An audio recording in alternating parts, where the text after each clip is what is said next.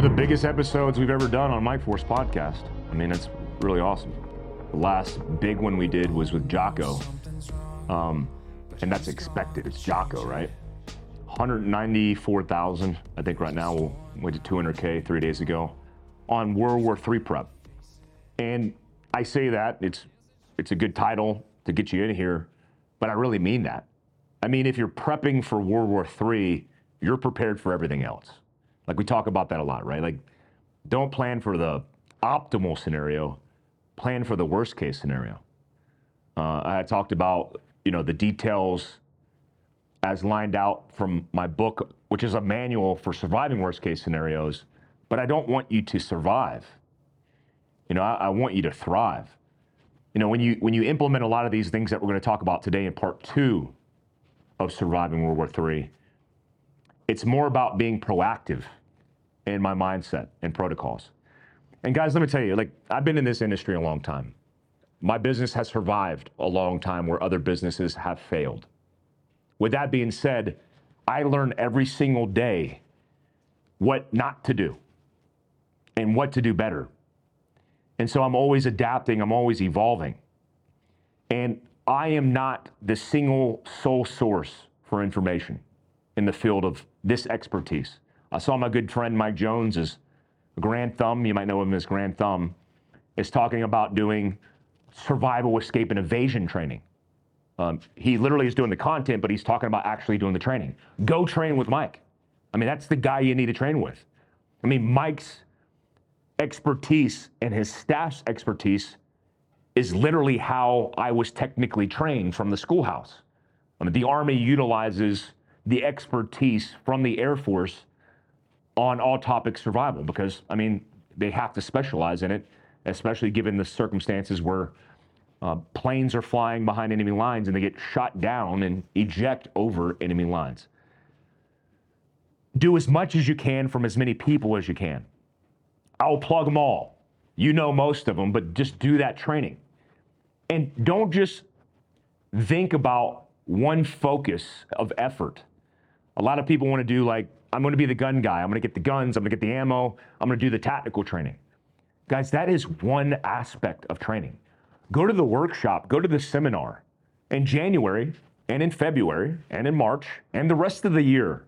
I just convinced my CMO, which is pretty hard to do, the Chief Marketing Officer, Rob, that I wanted to do a conference once a month.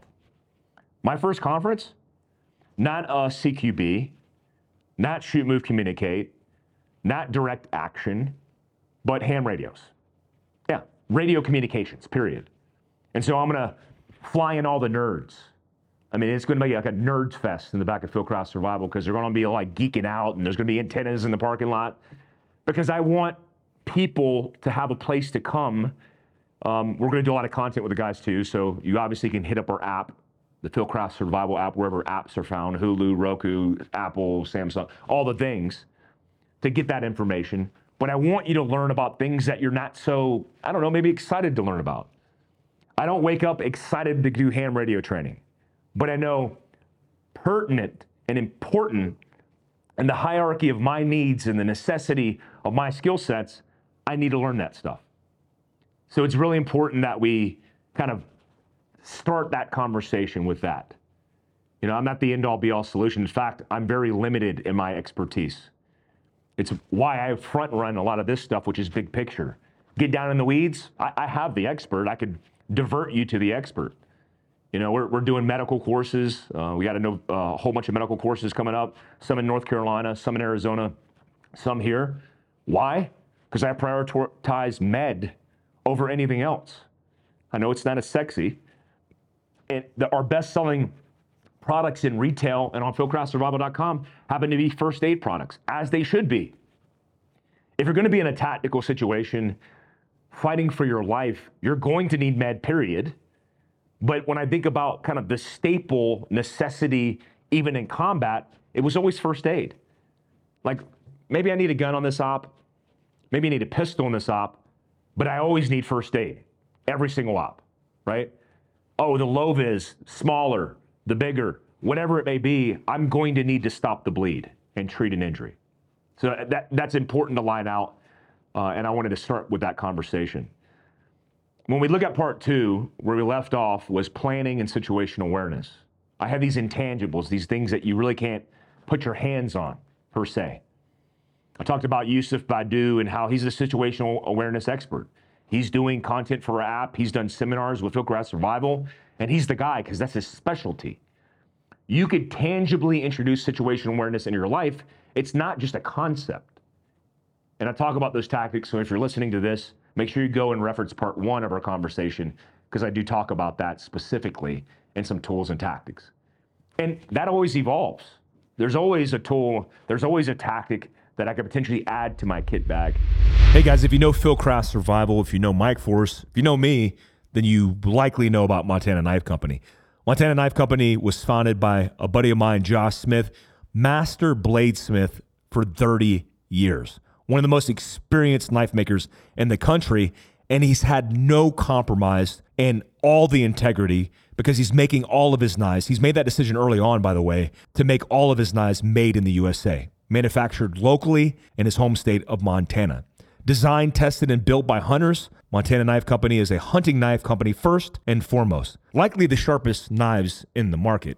I mean, you likely need a bleeding control kit if you're going to own a Montana knife, and that's a good problem to have. They sell out instantaneously. But for the first time in the history of his company, because he's gotten ahead, he has stock of your favorite knives, including the Blackfoot 2.0, the Speedgoat, or the Stonewall Skinner. And you could save 10% by using MF10. That's Mike Foxtrot 10, MF10 for 10% off your first order at montanaknifecompany.com. When I talk about intangibles, I also mean like things that aren't specific to material capability. Like it's the things between your ears that you could utilize to get yourself out of harm's way. I want to first talk about what I call decision point. Now, I just did a personal security class, we call it personal defense. I have one November 18th with Amber, that's co-ed. And then I have one November 19th. I think that's the advanced course. This training methodology isn't new. Scenario-based, sim-based training. What I've realized even now, a lot of civilian instructional courses don't include hands-on or scenario-based training, especially implementing stress. I tell people it's very easy to stand on a flat range and impress yourself. It's very easy to shoot a hole in paper, create a larger hole, and even put your bullet through the hole and think you've accomplished something. Impressive. Kudos. More importantly, outside of the technical expertise that you rep, is taking that and implementing it underneath stress. Because certainly stress is that suppression, that dark cloud that weighs on you, that pisses on you. And it's like, yeah, sure, you have the technical capability, but can you do that same technical task under stress? And the reality is, after teaching personal defense, after seeing scenario-based training and sim-based training in my military career, the answer is most can't. It has a lot to do with how you're conditioned and repped under stress.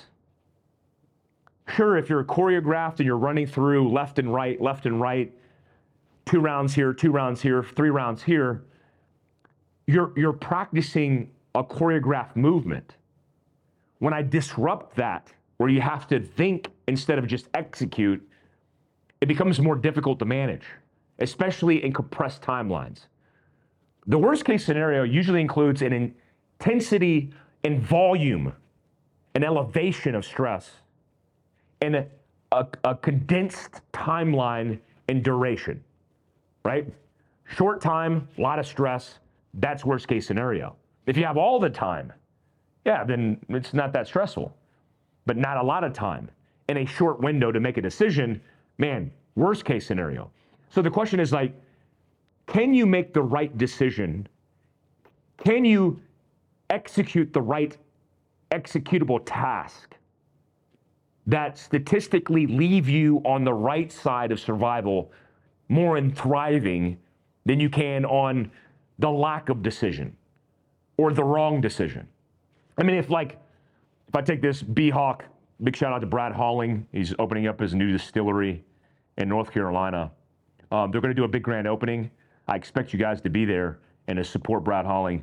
We did a documentary with Black Rifle Coffee. He was the operator on the helicopter that took an RPG through his leg while he was trying to support Shugart and Gordon, his teammates on the ground during that tragic incident that took place October 3rd of 1993. So let's say this, I use my cell phone here, put it in the middle, and this Black Rifle delicious espresso mocha that gives me anal leakage. We'll blur that out. I trust John to blur that out. All right, so if I have this, oh, let's change this around. This is the right answer. So this is where you come out on top. This is where you made the right decision at the right time, and you've not only thrived, but you've survived. Like, you won. This is winning. Now, from your perspective, if you look at it on this side, this is not making the decision soon enough. This is getting your ass handed to you, or potentially injured or killed, or even worse, your family member or somebody you love killed.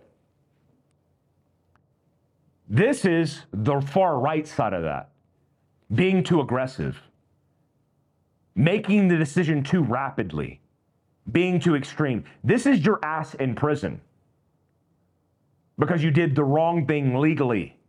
Maybe you even thought it was morally or ethically the right decision, but you did the wrong thing. On the scale, this scale, I see everybody fall in on this scale depending on where I do the course and the demographic that I'm teaching. This is the guy who shoots the guy 3 times in the back during the simulation scenario that was lunging at his wife. And I said, dude, you just killed that guy. Who here thinks he'll go to prison for murder? Everybody raises their hand. Why'd you do that? Well, I'm protecting my wife. Do you think that's the right answer? Yeah, I wouldn't let anybody touch my wife.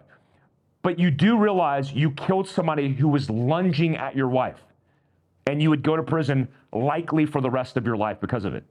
Well, maybe, yeah, you can't kill somebody for saying, give me some food. Like literally, give me some money, give me some food, and then you murdered him. This is the person who, in the scenario, the person walked up to the person they loved in the bed, they lifted the gun, put their trigger in their finger trigger in the trigger well, started to depress the trigger, and they didn't make a decision, and their loved one died. And I'm like, well, why didn't you do anything? Well, I wanted to make sure definitively that if I was going to take a life, then it was for the reason.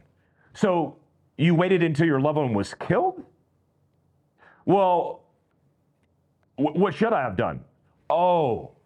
So there's just all this like gray matter here where people don't realize that if they just weigh their decisions and decision point a little bit more, or in this case, less aggressive and a little bit more decisive, they're bracketing the right decision in the middle. So when I talk about decision point, what I realize in this class that I teach, both with Amber when we're teaching co-ed or women's only. Actually, I believe November 18th is women's only, and then there's a co-ed version of it. When people show up and they're all the trained, they've crossed every T and dotted every I, they have all the guns, they EDC, you're like, oh, we're doing a scenario-based training, you gotta take your EDC. Oh, my bad, I'll go to the parking lot, leave in the car. You know, I carry every day, you know. Like, hey, I get it, like you're that guy. And then they're over here on the decision matrix. It's like, what is your criteria to use deadly force? I mean, that's a question from me to you. Like right now, just think about it. I mean, press pause and talk to your spouse about it. Talk to yourself about it. Say it out loud. Like right now, if you had to take a life, what is the criteria? Most of the answers, I mean, this is like a classic USCCA answer, which I completely subscribe to. I like literally subscribe to. I got a USCCA membership. And it's a must. But it's like, if your answer is legal jargon, I would do everything necessary to protect myself and everybody I love, if somebody was trying to seriously injure me or potentially take my life. Whatever the legal jargon is you have in your head as your protocol, I get that. Yeah, have that script ready and prepared. But I'm asking the question, like, what would you literally do? Like, if I'm holding a gun and I'm standing here and I'm looking at you, and I'm standing in the threshold of your doorway, and I look at you and you open the door, there's a guy with a gun. What are you gonna do? You gonna shoot me? Well, yeah, I shoot you, you got a gun. Okay, what if I was just a guy who just ran over to the house and said, hey, there's a guy on the road hurting this lady, you wanna come with me, you support me? Or hey, I just got in a shootout, can you call 911 for me? Oh, well no. Okay, so is it no or yes? Well, it's no. Well, there's more to the picture. What if I'm holding a gun and it's in my holster and my hand's on the back strap? Well, you're a threat to me. Am I a threat to you? What is your perception of threat? And the reality is I'm not like, there's no right answer because it depends. And the reason I'm asking you is because I want you to work through it out loud for the first time, likely on your own. And that's important because if the first time you're working through your criteria to take a life, you're already too late. Guys, when I was a staff sergeant in the U.S. Army, on my first trip to Afghanistan, which is a 9-month rotation, a lot of bad things happened. Operation Red Wings, multiple helicopters went down. We lost a guy in our company. We lost a guy in our battalion in Alpha Company. We had a whole bunch of shit happen. If you were to ask me prior to me taking a human life, where my anxiety level was, it was high. And here's what I mean. When you're a military guy and you're in combat arms or you're in special forces, you're a Green Beret, and you're on your ODA. My ODA, my operational detachment, for the exception of a couple guys, had all been to war. They had done the invasion in Afghanistan. Their group was a very active group. And I was the guy they weren't sure about because I had the expert infantry badge, the airborne wings, the Ranger tab. I was schooled. I had all the technical expertise, but I didn't have any of the validation. You can have the tab, but you're not vetted until you've been proven in a theater, in a gunfight, in combat, for real. And so I had anxiety because I personally didn't know. Was I willing? Was I able to take a human life? And when I got past that point and subsequently in my military journey continued to get past that point further and further, I realized I didn't know a lot. And there was a big disparity between training and its methodologies, its modalities and its philosophy and its concepts versus the reality of war. That very visceral and tangible and literal thing. So you could talk the talk, but are you willing and able, and are you capable, culpable, morally and ethically and legally able to make the right decision at the right time? The best ways in protocol, because this is naturally the question, is how do I get better at doing that? Well, you have to build yourself by getting exposed to challenges and thinking outside the box. And I don't just mean like the personal defense class with Fieldcraft Survival. I mean like do things where you have to use critical thinking. I mean, it's Haley's whole thing, right? Thinkers before shooters. Like you gotta be a thinker to discriminate friend from foe, to make right decisions, to run into difficult obstacles that you're gonna have to navigate around.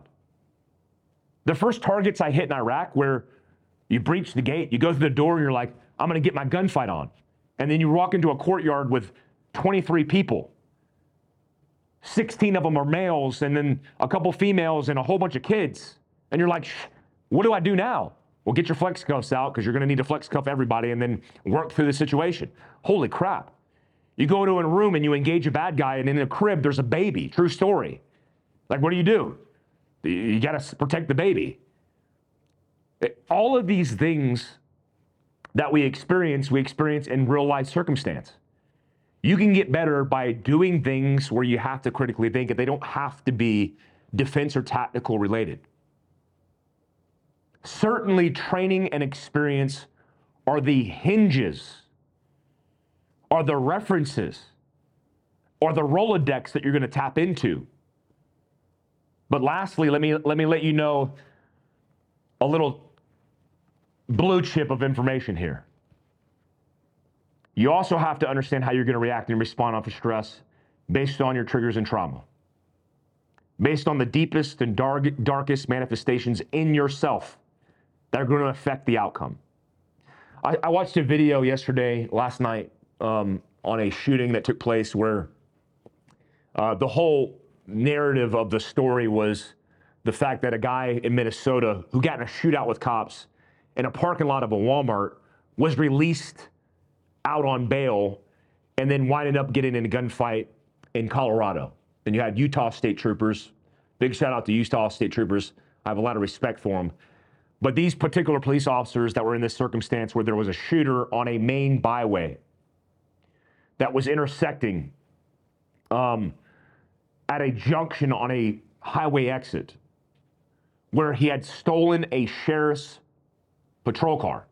I mean, the dumbest thing was the actual fact that two officers that were just in civilians that were probably narc officers or whatever they were, they put the suspect inside the patrol car in the passenger side with no handcuffs on while they discovered a whole bunch of methamphetamines in his vehicle.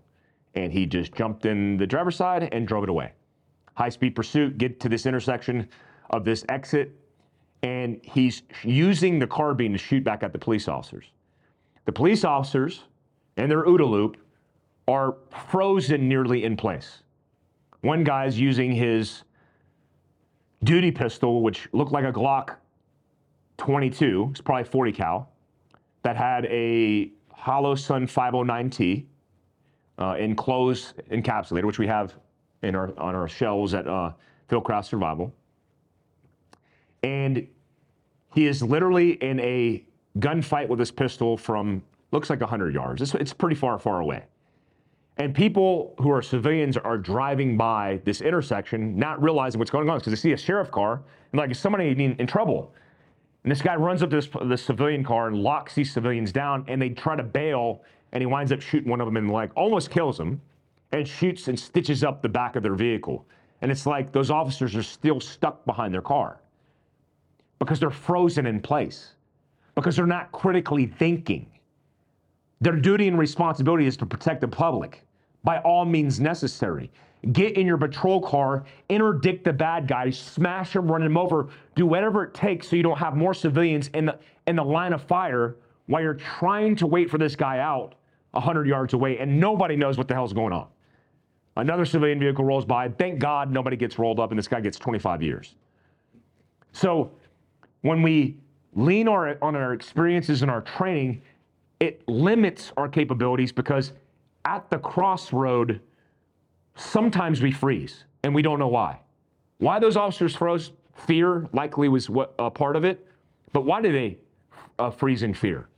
Why would a officer in Tennessee, in Nashville, get his buddies and go into harm's way to dispatch an active shooter with no hesitation versus officers in Uvalde, for the exception of one officer who pushed the limits, freeze and allow all those children to be victims? I don't know. But certainly your triggers and trauma is a substantial thing to monitor, because I've seen it happen, guys. I've seen it happen in the back of Fieldcraft HQ, where people who have been through traumatic events, they freeze, they lock, they're hypo-aroused, and they don't do nothing about it because something in them is activated when you have that stress starting to extract and pull that trauma, all that shit to the surface. Lastly, it coincides with this. Let's talk about resilience. Mindset's the most important aspect of this. I'll do a part 3 at a later time talking about the tangibles of EDC, mobility, and homestead. But what the hell is resilience? What is mindset? Everybody talks about it. Mindset's not going to save your ass when you need a tool, technical capability, You can have all the mindset in the world. That's not going to save you. When I think about mindset, I think about being resilient, and it's the act of getting back on your feet, sometimes your knees, one step at a time, but getting up when you're knocked down. And the number one protocol in building resilience that I recommend, which remember, it's like, let's just take a step back and go, how the hell does this relate to preparedness, Mike? It has everything to relate to preparedness. Because if you're not resilient as an individual, because you show up to my course with $3,000 worth of gear and multicam, but you can't do calisthenics. You can't pick your spouse up and put them on your back and save her life. Then you're weak. You're not prepared. You could have a false sense of security. You could blow smoke up your ass. You could lie to yourself. All your friends and family can lie to yourself. But if you're with me, I'll tell you because I care about you. I want you to succeed. I'm going to tell you the truth. Just like I expect the people around me to tell the truth.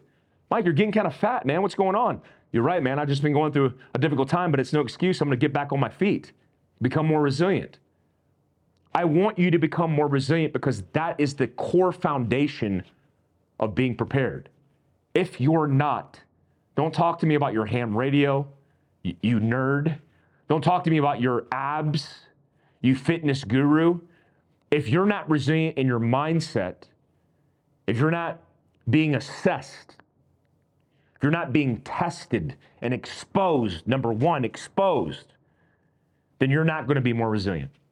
I mean, resilient was something that we just called life 100 years ago because we just had to do what we did. We had to like go out into the world and like find our food. We had to set a plan and establish, oh, we're going to have to fight for our life here. And if we don't, we'll just die. That was resilience. That was just part of our life that's now complacent. How much effort do we really put out in the world? I love these people who are like, I work my ass off. Do you really work your ass off? I mean, because you're telling me you work your ass off. My mom, who came to this country not speaking English, who started her own business 43 years later, is just retiring from her own business where she worked 7 days a week for 43 years. She knows hard work. You sat at a computer desk and punched the keypad for 7-8 hours and you think you've put out a lot of effort. Is that true? Let's take a step back. One, the mindset is you need to be able to have a mindset shift that you earned it. When I sleep, if I don't earn it, I don't feel like I'm gonna get a good night's rest, and I don't, because I wanna earn it. That shower, that good meal, it feels so damn good to earn it. Rewilding, my last class is in November for rewilding. The number one thing that a lot of people say after rewilding is like, man, I feel like everything feels a little bit different. That food tastes a little better. That sleep feels just a little bit more sound. That shower running down my back feels a little bit warmer and more comfortable because you earned it, because we're so complacent, we're so comfortable. I mean, I'm at 69 degrees because I love it cool. And I'll walk in discomfort the 10 feet to my vehicle. When I get in it, I'll get it dialed in. In fact, I might even start it from the building I'm in or the house that I'm in and get it warmed up toasty because I don't want to be uncomfortable. You need to expose yourself to build resilience now. It needs to be part of a deliberate process. We put in cold plunge, hot sauna's coming here in the back of Fieldcraft HU. To think in a world that we'd be talking about, yeah, you know, the best thing that I've ever done in my life is putting myself in a tank of cold water with ice. That's changed my life. It's like, what? Like, what? That's changed your life? Like, in Scandinavia, that's like 101. That's what they do. But as protocols, as we said it, we now have to deliberately and intentionally put these things in our lives and our patterns of habit because we're so comfortable. The number one thing you could do is expose yourself to new challenges to make your weak body strong and your weak mind stronger and more resilient. I can't tell you how to do it because that's your journey, to each their own. Rewilding, it's a process and a course that I established. It's the reason I did it because I figured as a protocol, if you're not gonna do it for yourself, I'll do it for you and do it programmed. So you walk away with technical skill sets, with primitive skill sets, and then walk away understanding the importance of rewilding, of the primal reset. The primal reset is so important, guys. You gotta get off your phones. You gotta get off technology. You gotta get out of the complacency. and get a little bit uncomfortable to be more resilient and comfortable when shit hits the fan. Because that's what we're doing, like establishing a new baseline. If I could operate in comfort, because I fast rope on top of the target, I free fall into the enemy area, and I'm operating at baseline normal, then man, I'm conditioned for stress. I am more resilient. I think about all the experience in the military that I went to. It was all about building more resilience in soldiers. Ranger school, yeah, it sucked, but it was the exposure, long-term exposure of 2 months in simulated combat that built resilience, which is really what I took away from it. The tab is cool, but I took away from the resilience exposure that really made me better as a human being. Lastly, like I said and described in the conversation on planning, all of this starts with a conversation. And I talked about the conversation that happens with your spouse when coming up and identifying your deficiencies in preparedness. But most importantly, the conversation I want you to have is with yourself. If you're fat, don't be fat anymore. It doesn't start on the first of the new year.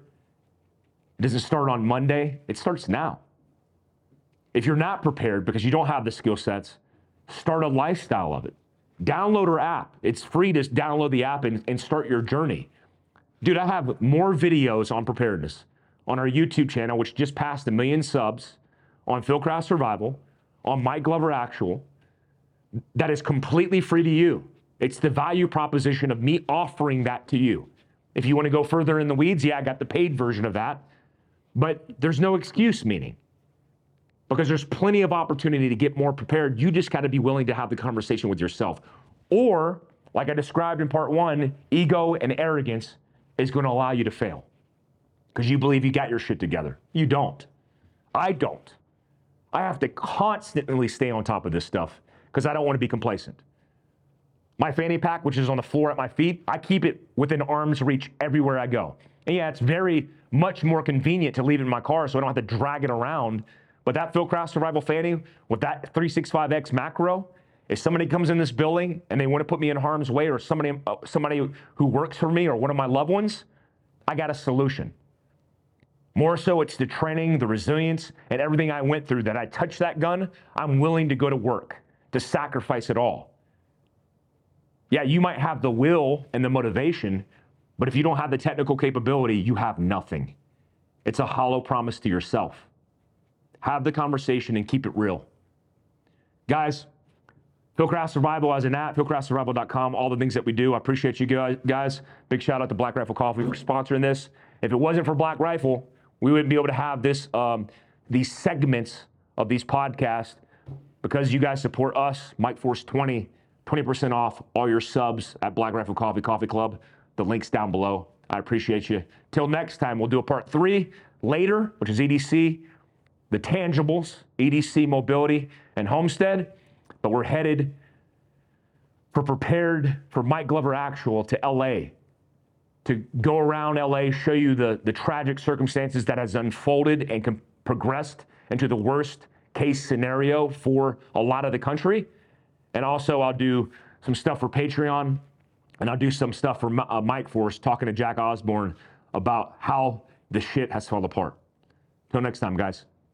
Peace.